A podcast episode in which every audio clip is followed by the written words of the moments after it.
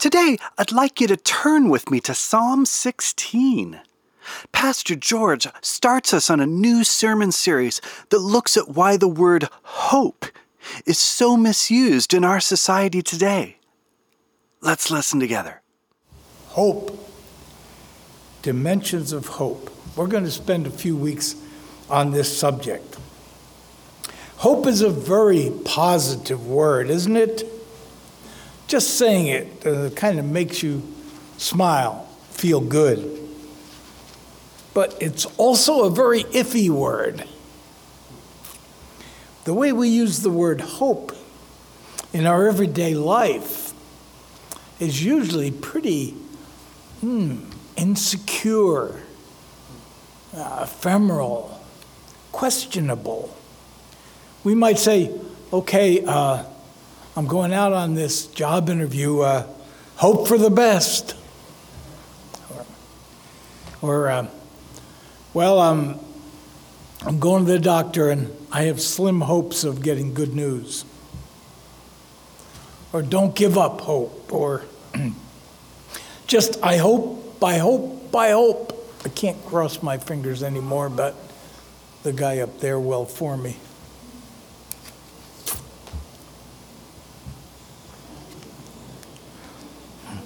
I don't know. I hope so. It's kind of like hope is the opposite of knowing, right? And the newscast that says hope is evaporating for the women in Afghanistan. Hope as something that's kind of disappearing. There's a famous poem by Emily Dickinson. She says, Hope is the thing with feathers that perches in the soul and sings the tune without words and never stops at all. I mean, it's a poem, it's a positive poem because it talks about the hope never stopping, but it, it seems so weak. It's just a singing bird in a cage. The lottery is about hope. And uh, think about the odds of seeing this hope realized. I understand, um, according to one source, the odds are something like 292 million to one. According to this fellow, that still sounds pretty good.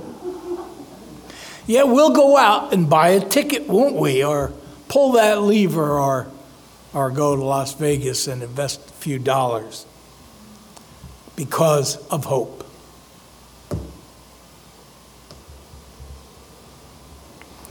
Our American usage, would you put her up, please? Thank you. I didn't want to miss her with her fingers crossed. Our American usage, we say fingers crossed, right? I hope, I hope, I hope. Lottery odds, the opposite of a sure thing. It implies doubt, questionability, insecurity, anxiety. Biblical hope is nothing like that. Totally different from the way we use hope in everyday English. It's about security, it's about assurance, it's about confidence, it's about solid, dependable reality. And the reason why biblical hope is all of that is because of the Old Testament in your Bible. More specifically, it's because of the Hebrew language. So, all of you should go out and learn Hebrew. Uh, you'll be getting ready for heaven because Hebrew will be the language spoken in heaven, you know. I'm not sure of that. I can remember having taken in a college prep course back in those days in high school, having taken uh, German and Latin in high school, and then going to seminary and learning Greek. It was all interesting, but it was all something I had to do. But when I got into Hebrew, oh, something happened. Uh, there was a whole new world of meaning and understanding. And I'd like to show you how the word hope came into our English Bibles. We actually have the word hope translating, ultimately translating, seven different Hebrew words in the Old Testament. That's how many dimensions of biblical hope there are. And we're going to look at these three words in Hebrew, and I'm not going to give you the words, but they basically have an emphasis one on trusting, the second one on waiting, and the third one on expecting. When the, uh, these were translated into Greek, unfortunately, Greek only had one word, and they used that word for all of these biblical ideas. And then when the English was translated from the Greek and the Latin, they also had the limited range of ideas and didn't have knowledge of the Hebrew, most of those translators. But these words talk about hope not as something if it's going to happen, or even as when it's going to happen, but it's more about who is making it happen. I'd like to share this with you. The first word that you see up there, which I've defined as trusting, we find in a number of biblical passages, which in the Old in the King James Bible are translated with hope. Most modern versions use the word trust or confidence. But here's a typical and wonderful verse Psalm 16, beginning with verse 8. I have set the Lord always before me, because he is at my right hand, I shall not be moved. Therefore, therefore my heart is glad, and my glory rejoices. My flesh shall also rest in hope. That hope, which is trust in God. That hope. Now, if you look at this psalm starting in the beginning with verse 1, you'll see that the, the stage is set for this hope. In, in Psalm 16, verse 1 Protect me, O God, for in you I take refuge. I say to the Lord, You are my Lord. I have no good apart from you. That's a choice. I am saying, My hope is in you. My hope is not in the numbers of the lottery. My hope is not in some vague trust in the goodness of the future. My hope is in you. And this really comes out in verse 5.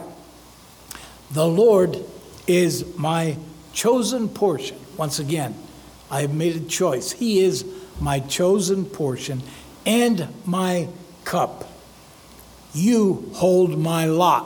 What is a lot? Well, it's, it's what they used to decide things between people. You cast a lot. It was usually a marked stone, and you hoped you got the right stone. Well, then it was used for playing games of chance. And basically, it's what we get our word lottery from. So you are my lottery. Are the odds 292 million to 1? No. The odds are sure thing. Other verses use this same Hebrew trust root, and one of them is Jeremiah 17, I think this one is interesting. Jeremiah 17, verse 7. Blessed is the one who trusts the Lord and whose hope the Lord is. Now, this is interesting because that word is used twice here. The first time it's translated trust, second time hope. It's the same Hebrew word. So, blessed is the man who trusts in the Lord and whose trust the Lord is. It's the same word. The Lord is the hope. That's what the odds are like. The Lord Himself is the basis of the hope. Now, the other two words we're going to look at, uh, the second one I've defined as waiting. Now, there's not a whole lot of difference between these two Hebrew words. One is used a little more in religious context than the other in kind of everyday life. But I want you to notice these uh, wonderful passages of Scripture. First, in Psalm 62 5, uh, this is the second of those Hebrew words, waiting. For God alone my soul waits. Now, that's not the word. Actually, this Hebrew word isn't there. For God alone my soul waits in silence. And here's the word for my hope is from Him, or my waiting, or my expectation is from Him. My hope is not from the numbers, the odds, some friend, the possibility, the chance that good things will happen tomorrow. My hope is from Him. How solid is that waiting hope? He alone is my rock and my salvation, my fortress. I shall not be shaken. On God rests my deliverance and my honor. Look how strong these words are for hope. Rock, rock solid hope. Fortress, cannot be shaken. Deliverance, honor, mighty rock, refuge. And then verse 8, trust. Now, this is our first word here, translated trust. Trust in him at all times, O people. Pour out your heart before him. God is a refuge for us. He is our hope. If we have cast our lot with him, we have cast our lot for a sure thing. Psalm 71 uses this same word beginning in verse 4.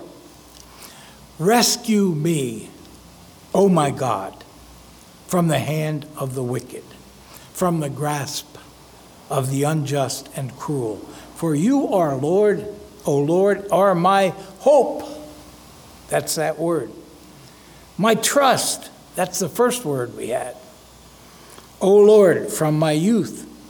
Upon you I have leaned from my birth. I was with you who took me from my mother's womb. And I'm interested in how often these words are used in combination so that you have two dimensions of hope mentioned right next to one another the trust and the waiting, the expectation. My praise is continually of you. Many other verses in Proverbs that are uh, use this same word. And then in Job chapter 8, verse 13, such are the paths of all who forget God. The hope of the godless shall perish. No God, no hope. When God is present, sure hope. But you can wait all you want without God, and your hope will not be fulfilled. And then there's a third word that adds a little different coloring to that waiting. It's kind of more expectant, it's with the goal in mind. And we see this in Psalm 39 and verse 7. And now, O Lord, what do I wait for? This is that third word. My hope. Now, that, I mean, excuse me, that first wait is our second word. And now, O Lord, what do I wait for? And then it says, My hope is in you. That's our third word. So this Hebrew offers us many different colorations on the idea of hope. Several other passages have the two words together, these waiting and expecting words. Proverbs 10 28 and 11 7, for instance. And they're used many times. But over and over again, all of these Hebrew words that involve hope are connected with the very person of God. Our hope is in Him. And there are a lot of believers. Actually, there was a movement in the early centuries of the church to say the New Testament has taken place of the Old Testament. We don't need the Old Testament anymore. And Turns out that led to some really bad teaching because without being rooted in the Old Testament, there are many themes in the New Testament which can be twisted. So the New Testament builds on the Old Testament. not just on the history, not just on what God revealed through Abraham and Moses and the temple, but also on the richness of the language of the Old Testament. Some of the most important and profound ideas in our faith come from the Hebrew language. The word love. Now, we may know about the Greek word agape as a, an important aspect of love, but behind that is a Hebrew word which you have to kind of go like that to say chesed. And, and, and it gets the point across. That's the kind of love it is. It's throaty love, chesed. And we, we some, sometimes in the Old Testament it's translated covenant love, but that's kind of anemic. It's, it's chesed. It's God's grab you kind of love. And that comes from the Old Testament's richness. And then peace. I mean, what does shalom say? There's so many uh, implications of biblical peace that are more just more than just the absence of war and conflict. It's much deeper than that, much more profound. And then the very nature of God Himself as a personal being who wants to connect with us. That's all in the Old Testament, the richness of the picture of Yahweh, the God of Israel, who wants to relate personally to his people. So, like those concepts of, of love and shalom and God's person, personhood, the word hope also uh, just really has these deep roots in the richness of the Old Testament.